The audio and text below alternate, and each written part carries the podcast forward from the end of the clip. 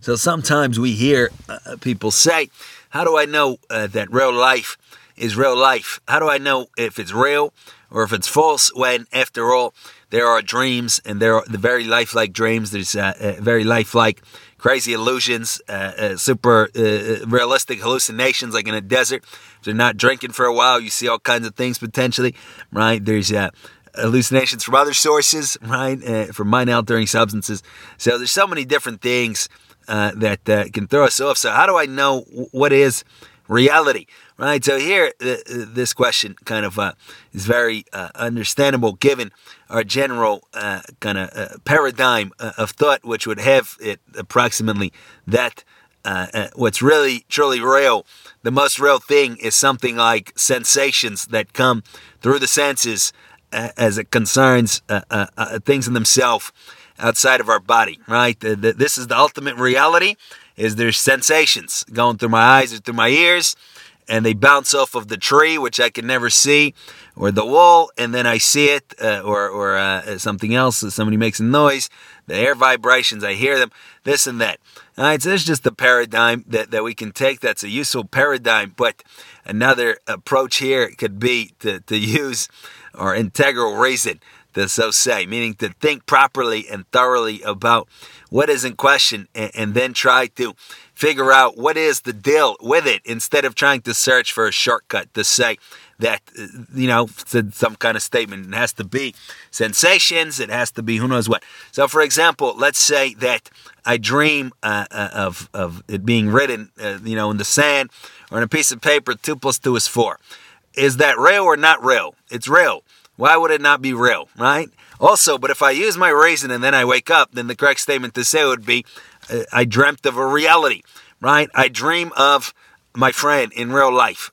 The correct statement I had a dream of my friend. It's not that it wasn't real. Right? I, I saw the uh, I had the experiences in my dream that indicated to me and were of my friend as legitimately as in real life. But later, when I wake up, I see that it's a dream, uh, or, or that's how I would classify it. Right? What about an illusion? Something like a pencil that's bent in water. Classic example, right?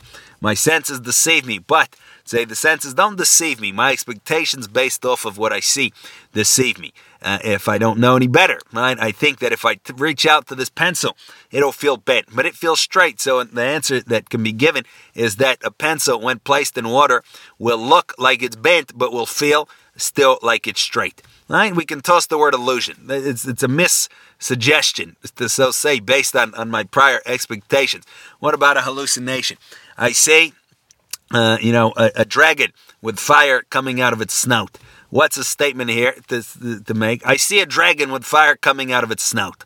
A dragon is an idea of mine that there's a lizard or big lizard or whatever, and it's suggested by uh, pictures in, in books, it's suggested by comics or movies, this and that, right? You can have a movie and have a CGI dragon in it, and you'd say that's a CGI dragon. You can also hallucinate a dragon or an image that suggests this notion of a dragon. Now, uh, it, it, typically, if it's a realistic hallucination, it suggests possible touch sensations. But I come up to this dragon, if I have the uh, the guts to so do, I reach out my hand, and unless it's an extra extra realistic hallucination, my hand probably goes through it. So I say, okay, I see a, I see a dragon, but I don't feel it. Right? That's it.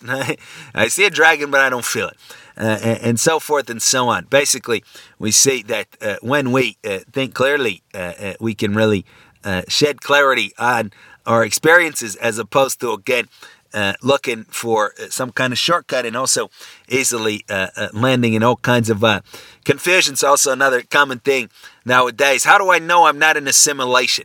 Right? What a sloppy statement. What what what is being simulated? Are you, as a self, as a subject, being simulated? That's inconceivable, right? What, what is that even supposed to mean? Are the perceptions that you experience being simulated? We can't rule out. You can go to the mall nowadays, put on a pair of goggles, and see uh, certain sights. But again, when we think clearly, and we don't just say, oh, this is false, we say, no, these are real images that are suggesting real content. Can we? Can it be that I, uh, I see images that are uh, uh, brought to me by sources other than the ones that I think that, uh, really bring them about. For example, again, that uh, uh I uh, I'm in the future and I'm, I'm I have a pair of uh, goggles on, like in the Matrix. I can't rule it out, but it doesn't mean it, w- it, it wouldn't be real. That's the reality. Then the the ideas that are suggested to me are precisely the ones that are to me suggested. I see exactly what I see. I touch exactly what I touch. Right? It's just that a different narrative would be appropriate to give, just like with a dream.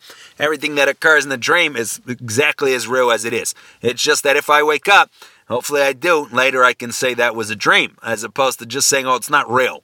Right? Uh, it's only real when I can say this very simple shortcut statement, like I the sensation, you know, the senses, uh, uh, or this or that. There's some ideas there. We can think about it and, and do it. Thank you for listening.